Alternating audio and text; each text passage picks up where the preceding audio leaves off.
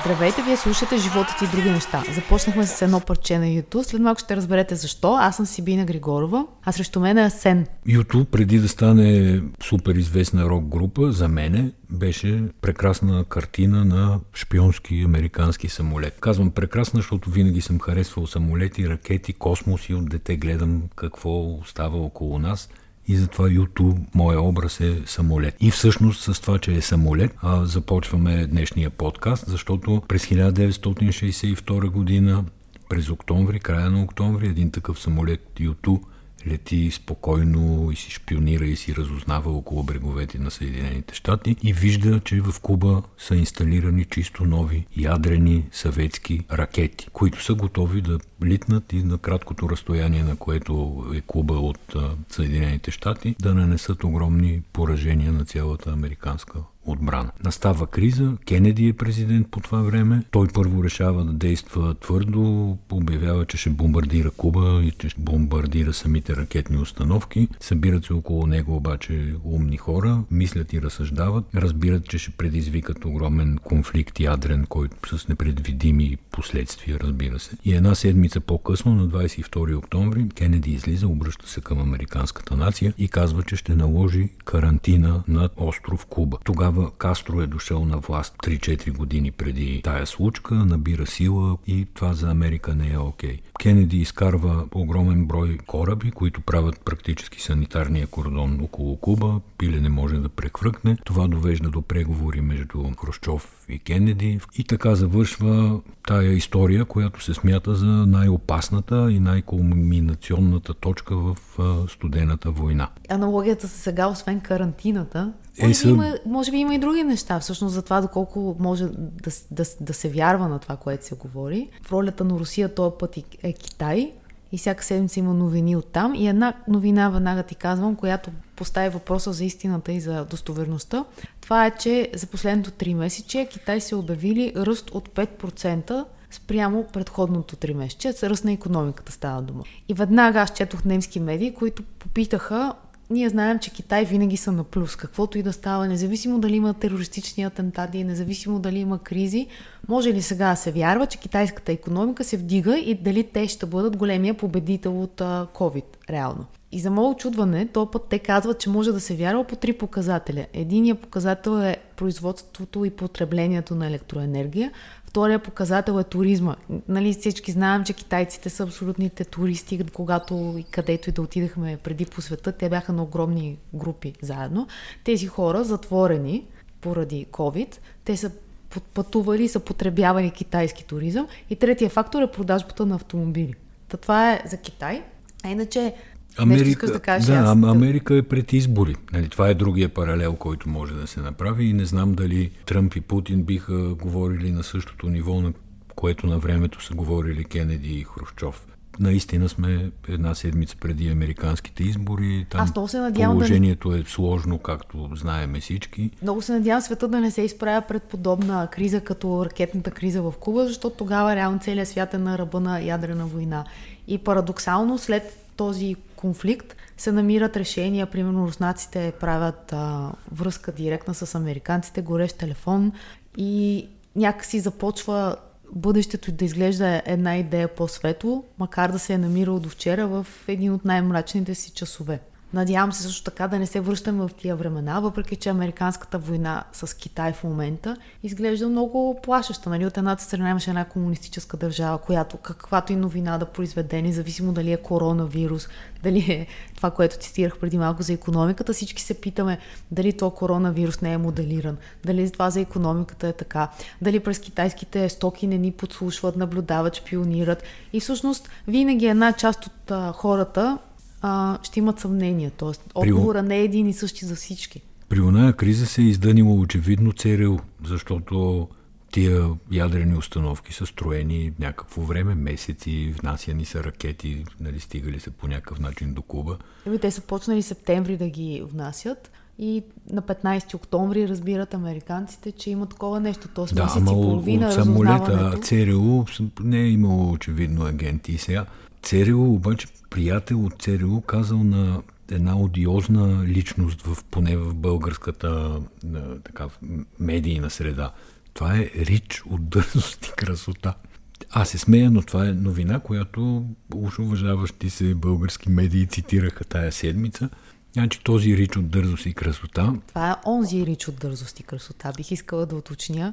Не знам Той как се се казва. от началото да. на сериала. Не знам как се казва актьора, явно е по-известен като Рич, отколкото с истинското си име.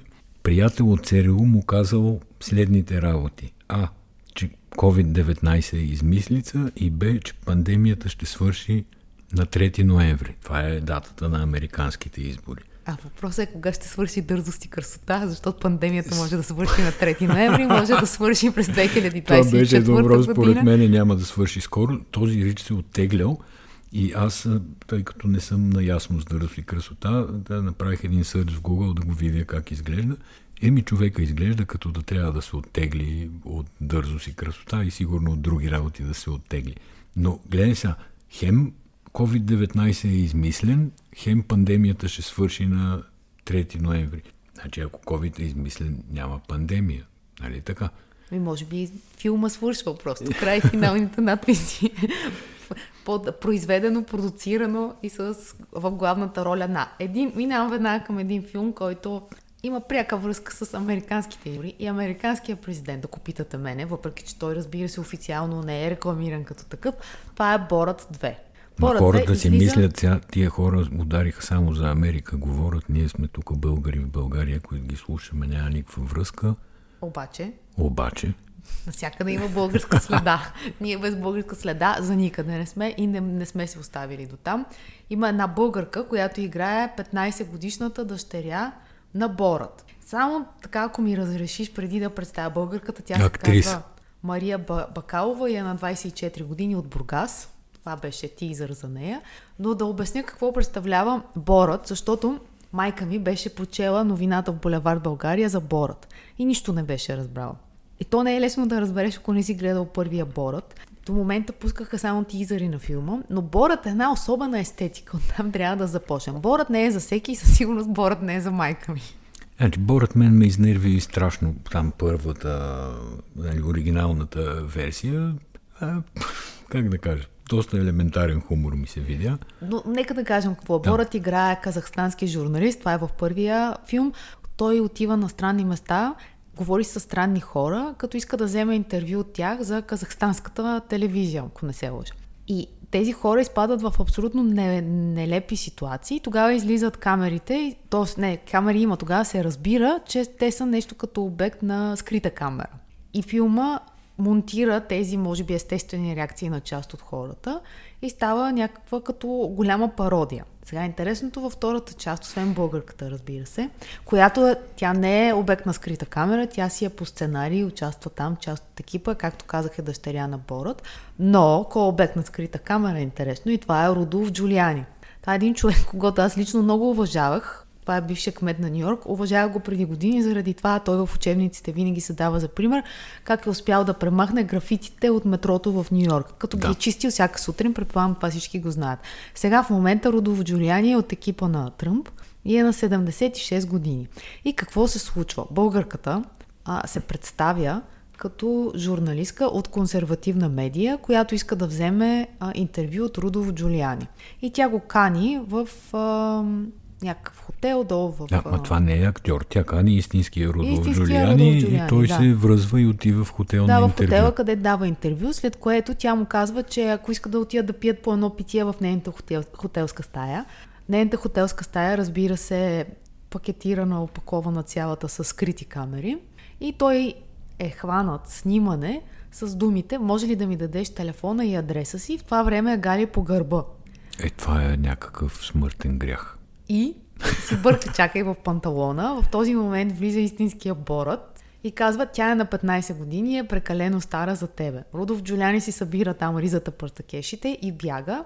И тогава борът крещи, Руди Тръмп ще бъде разочарован. Това е част, вече има го А това е истинска случка. Абсолютно истинска случка. След случката, Не мога след, да повярвам. След случката Рудов Джулиани дори подава някакъв сигнал в а, прокуратурата, обаче нищо не се случва. И сега излиза филма, той излиза на 23-ти, т.е. вече е излязъл филма на практика, ние не сме го гледали още. Ние се ориентираме... Е, не е излязъл 23-ти, ние сега като записваме на 23-ти, в Америка е, сега се събуждат, значи днес ще излезе. Да, и до сега ние се ориентираме само по, по някакви тизъри и публикации в американската да, преса. Да. И Рудов Джулиани казва, защо до момента журналистите не са споменали нищо за този казус, тъй като те гледаха филма преди месец, каквато е практиката журналисти да гледат напред премиера. Само че истината е, че журналистите подписват NDA, т.е. че нямат право да издават информация преди определена дата. Датата е свършила и хоп, всичко се разбира. А след 10 дена има избори. Каква, каква случайност, какво съвпадение? Христо Стоичков беше избран сред десете най-велики състезатели в историята на футбола, очевидно, на позицията ляво крило. Това е Франс футбол тая година поради COVID и нали, цялата ситуация, в която света е с краката нагоре, няма да връчва златната обувка, както всяка година. Христо е носител два пъти, три пъти, не знам точно колко. И затова сега Франс футбол вадат един отбор от 11 най-велики футболиста за всички времена. И Христо е вътре, като ляво крило. Много добре. Ми да, за, за, за миташ малко история да с Кобрат Пулев с други български звезди усещам от миналата не, седмица. Не. Аз на Христо Дори... му свалям шапка за последните години, няколко. Нали, преди това се забъркваше в всевъзможни каши тук в България, включително се опитва да подкрепя политици. И той самия май нещо щеше да прави партия, но бързо се ориентира, направи страхотен договор с а, мексиканска медия да коментира за тях футбол. Живее си живота в Флорида, гледа си работата, печели пари и е щастлив. И сега е това с най-голямо удоволствие обявявам как той е избран след, сред десете най-велики състезатели в историята. Тази седмица нямаме нищо за Цвета Караянчева. Даже всъщност имаме една добра новина за Цвета Караянчева. Не, не искам да говорим за Цвета. Депутата Росен, не, не. говорим за депутата Росен Маринов от БСП. Това е един депутат, който влезе, когато Стефан Данилов почина, той влезе на неговото място. Добре. Та днеска, та днеска в парламента, къде се намира Цвета Караянчева. Дал 6 килима. Моля? Дал 6 килима. Не, не е дал 6 килима. А е, всички е трябва да си сложат маските, т.е. да са с маски по време на заседанието и той е отказал те са му, той е казал първо, че няма маска, след което са му занесли и е изгонен от а, парламентарната зала. Това, е, това се е прочул. Е, колко да се е прочул. Драгомир Стойнев, дълг е да съобща публично, че днес получих положителен резултат след бърз тест за COVID-19. Последващия PCR тест също е положителен. Информирах веднага ръководството на БСП, колегите от Народното събрание от всички парламентарни групи и, и така нататък. И да не го четем цяло. Да, да не го четем заедно. Човека уведомява съвестно, но всъщност на БСП а, тия COVID историите са и последния проблем. Защото Корнелия Нинова, според мен, е, очевидно играе в лично качество за управляващите от ГЕРБ, които и се радват много. Половината и парламентарна група избяга и се обяви за независими които също гласуват и ще гласуват сигурно с управляващата партия. И заобщо чакай, щях да приключа темата и веднага се сетих, че те излъчиха кабинет в сянка, което е британска традиция политическа. Тук нямаме такава. Не знам защо го направиха, може би да отклонят Може би за да не спечелят никога избори. За да... С, с всеки, който е решил да гласува за БСП, да види кабинета за сянка да, и да, да каже, абе аз нормален ли съм. Никога. Никога. Може би няколко имена вътре. Светлана Шеренкова, министър на културата. Та Светлана Шеренкова, само си представям в а, тази редица от... Ми, да, е съветски фигури. човек, Светлана Шаренкова. Даже не е руски, такъв типичен съветски човек. Такъв... Но министъра на енергетиката там, ако трябва по съветски е, човек да, да си и, говорим. И Таско Ерменков е такъв. Таско е... Ерменков, който искаше да се обяви българската акватория за независима територия, а, не част от Европейския да, съюз. Екстериториална, да да се обяви там, където щеше да идва тръбата за вече забравих кой поток покрай Варна някъде. така че той завинаги ще, ще остане в историята, с това гарантирам. Емилия Масларова, социален министр, изобщо някакъв Джурасик парк се Някакво тежко дежавю там. с да. а, много нафталин, бих казала. И толкова за, за БСП. Те се вика за тях вече или добро, или нищо. Добро не можем да кажем. Да си траем и така. Ема един голям гав, който е близо до БСП, това е Румен Радев и неговата визита в Естония, където на втория ден от визитата беше карантиниран в хотел за контакт с човек от ко... болен да. от COVID. Сега как са разбрали естонците, че Румен Радев е един интересен въпрос, който е, заслужава ние, да се знае. Ние горе-долу знаем как са разбрали, ма поне човека, който... Не, ние не знаем, ние подозираме да, как ние са разбрали. подозираме един човек, ама така го подозираме все пак с голяма доза така, на вероятност. предположение имаме. Имаме обосновано предположение, но човека няма да му споменаваме името по ред причини, включително, че ни е личен познат и така нататък. Но, ясно, че са го натопили. Няма как иначе естонската страна да разбере. Ясно е също, че има някаква борба за тази инициатива Три морета. Правителството не е фен, президента по-скоро се опитва да влезе в тази инициатива, но е ясно също, че администрацията на президента и самия президент реагираха съвършено неадекватно. Първо те са знаели, че са контактни. От предишната вечер, преди той да замине. Така. Тоест най-малкото може Би да уведомят да уведомят, да кажат, да ето, да. нали, нашия президент си направи тест, има ли проблем, няма ли проблем, така. Тоест те не са ги уведомили. И после когато вече се наложи да се прекрати визитата на Румен Радев и те се прибраха, през център му пусна едно безобразно пресъобщение, в което казаха, че във връзка с засилената епидемия от COVID-19 двамата президенти, нали, естонския и българския, в телефонен разговор решили да прекратат визитата. От това пресъобщение нищо не се разбираше и всъщност като лъсна малко по-късно истината се разбра колко яко неадекватна е цялата тази работа. Ти виждал ли си Румен Радев с маска? Аз докато ми говориш това и се опитвам така да не ми съм го образа. Не да, съм. според мен да. той има проблем с ситуацията, да наречем така, да не споменаваме постоянно COVID. И още в началото на пандемията те с Бойко Борисов си изостриха отношенията, когато Бойко Борисов каза, че се разбират едно, а после се случва друго. Имаше тогава, когато бяха пресконференции почти денонощни и тогава се прекратиха взаимоотношения. И след това Румен Радев многократно е бил, макар и не силно публично, но е бил критикуван за това, че той не, няма отношение към COVID и не спазва мерки, включително и когато ставаше дума за протестите, че хората трябваше да бъдат призовани да спазват дистанция, да бъдат а, с маски. Той пак слизаше при хората без маска и реално Абе, така има, е. В смисъл, има това... драма там. Да, има драма, така е, но този човек, благодарение на екипа си и на себе си, естествено, се изложи по начин, по който трудно някак си ще се върне обратно на международната сцена. Не, че до сега много е играл там, обаче падна му се малка роля да отиде в Естония и не можа да я изиграе. Да, да, и аз мисля, че това беше голям автогол, който си вкара. Иначе веднага имаше опит да бъде направена аналогия с Екатерина Захариева, която също е срещала с а, Софи Вилмес, така се казва бившия премьер на Белгия, която сега е колежка на Захариева, т.е. външен министр. Тя до вчера се намираше в реанимацията в Белгия заради болест от COVID.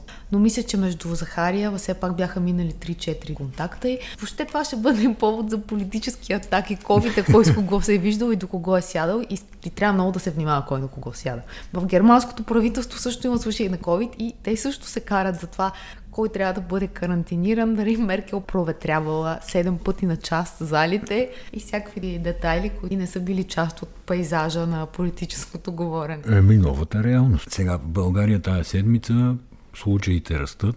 Имаше доста бурна случка с това, че министра на здравеопазването, заедно с някакви експерти, професори, обявиха, че от четвъртък, от вчера трябваше да се носят маски на открито при отворени дискотеки, чалготеки, при тъпчещи се хора в градски транспорт, които не носят маски и няма не, кой да ги контролира. да носят градския транспорт, обаче си ги носят на устата, не на носа. Както на устата, могат. на брадата, на шията, никой не ги контролира. Това е абсолютно Да, да, но то много трудно очевидно. да тръгнеш да контролираш всички хора навсякъде. Тези в мола, тези да. в заведенията по Витушка, тези в градския транспорт. И това е само София, нали? Ти трябва и в провинцията да имаш такъв контрол, където има места си, на които... Никога не са разбрали, че има маски. А, има такива места, чувам Не, от си... приятели, познати, които пътуват, че извън София Еми, е абсолютно... Извинявай, но целият летен туризъм не беше чул, че има COVID на това лято на морето. Нямаше COVID. Много хора реагираха или реагирахме, защото и аз реагирах на тази, от моя гледна точка, слабо умна заповед да се носят маски на открито. Борисов, както обикновено, разбра, че има проблем и в среда на Министерски съвет излезе с реално редактира, уж обаче в действителност суспендира заповедта за носенето на маски на открито. Аз по-далеч бих стигнала. Реално те с тази заповед регулират много повече маските на закрито, отколкото маските на открито. Тоест под претекст, че те въвеждат някакъв режим за носене на маска на открити места, където има повече хора, те са създали много повече изисквания за, да кажем, заведенията. Там трябва задължително всички да са с маска и с шлем. Трябва да имат дезинфектант, които на места... Маска или шлем. Или да има преграда между, между клиентите и хората. Но частта за заведенията вътре беше доста по-дълга от това, което регулираше навън. Едно изследване но... Вчера се срещнаха с на спешна среща председатели там на заведенията на дискотеките или както им се казва организацията с а, министъра на здравеопазването и се разбрали някакви неща, които разбира се никой според мен няма никакво намерение да спазва, а именно да намалели на половина капацитета на дискотеките. Но първо, с кой друг професионален сектор се срещна някой от правителството спешно да обсъди в този конкретен сектор какви са проблемите с епидемията, какво може да се направи. В никто вярва ли някой, че а, пазачите, там охранителите на входа на дискотеката ще броят примерно 60 човека и на 60-тия ще кажат няма край, повече не пускаме. Това никога няма да се случи. Еми, аз смятам, че това е прелюдия към някакви по-строги мерки спрямо заведенията. Иначе... Медиите, например, които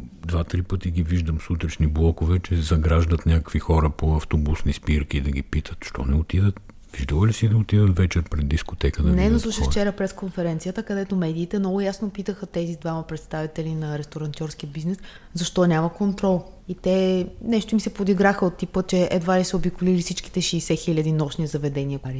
И после, когато ги натиснаха медиите, казаха, че в крайна сметка това не било тяхна работа те да контролират. Обаче аз искам да кажа, че те работят при определен режим и това в случая е режим, т.е. те няма нужда да осъществяват контрол, но могат да въведат правила за клиентите. Но, но в крайна сметка всичко зависи от човека. Ти не можеш на сила да го накараш нищо да направи. Ако отидат 8 човека и искат да седнат на една маса, те или ще станат, но няма да седнат на две маси.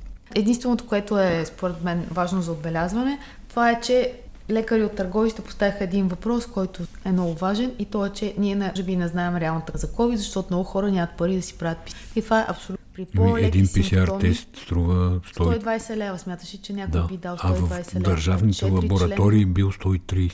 А четири члено семейство. Има някакви пакети, обаче ако един е позитивен, ти реално не знаеш кой, кой от тях е позитивен. Те едно изследване на Принстън Университи, в което се казва, че повечето от хората, които са болни, мисля, че близо 80% те не, за, те не заразяват другите, а само много малък процент от хората заразяват останалите, като основно това са децата. Тази седмица една друга революция се случи, а именно безпилотен електрически автономен камион регистрира обиколка официална на импровизираната писта на Топ Гир. Сега тук трябва да се каже, че Топ Гир не е вече Джереми Кларксън, Джеймс Мей и той Джереми Кларксън никак прилично не се държеше с екипа. Не се държеше. Това са вече други хора. BBC го подновиха този сезон, след като са го разпоменатите Джереми Кларксън и компания се леко се издъниха в, а, с опита да направят шоу по Амазон, по on-demand сервиса. Аз разсъждавам още върху това, което каза. За какво му е на камион да ходи на писта? Сега ще ти кажа. Само първо да кажа, че по времето на Топ Гиер от времето на Джереми Кларксън – а такова нещо нямаше да е възможно. Джереми Кларксън се подиграваше откровено с всички електрически автомобили. А тези да, сега, така. пистата на Топ Гир е всъщност модифицирана писта на едно летище. И този камион записа резултат от а, 2 минути 44 секунди, ако не се лъжа, дигна до 80 км в час. Има клип, ще го сложим в нюзлетъра. Много интересен, защото самия камион, поради това, че е супер високотехнологичен, има камери навсякъде и клипа е съчетание от картината от много камери. Страшно е интересно. Но идеята е, че шведите пак дигат много висока топка. Това е наистина напълно автономен камион, управлява се от смартфон, може да му задаваш маршрути, максимална скорост, средна скорост, къде да отива. Има го вече в няколко версии, в закрита база някаква, да кажем, ти имаш огромна складова база, той вози разни неща, но вече има версия, която може да се движи по магистрала и развива скорост до 85 км в час. Изглежда абсолютно футуристично, като, сега като казвам футуристично, малко като легнал хладилник на 4 гуми, така изглежда, но се носи по забележителен начин и това, че няма отпред кабина, няма шофьор, няма нищо, просто е така. Се движи, спира на пистата на летището, имаше направени разни бариери от струпани гуми, този камион ги подминава и се движи по идеалната крива на пистата. Ако ми разрешиш да ти разкажа не за камиона, за Ламбургини. В Ньой Кьолн, в Берлин, политици от Християн Демократ съюз паркират едно ламбургини жълто, т.е. стоварват го, което е с а, пробито от куршуми. Идеята е, че да, идеята е, че това е пиар акция, която тип предизборна агитация, така се каже, тъй като през 2021 до година предстоят избори за кмет на Нойкьон. Там има страшно много кланове. Мисля, че 20-25% от населението не е немско и има престъпност, така да се каже. Банди. Който е гледал Вавилон Берлин, може да разбере добре как са организирани, да, тези банди. И те, двама политици от Християн Социалния съюз, паркират това Ламбургини, с което е отстрани перфорирано цялото, капака му и има надпис на него, който казва нещо типа, че клановете трябва да ги гледаме по Netflix, а не по улиците на Берлин. Смисъл нещо умно.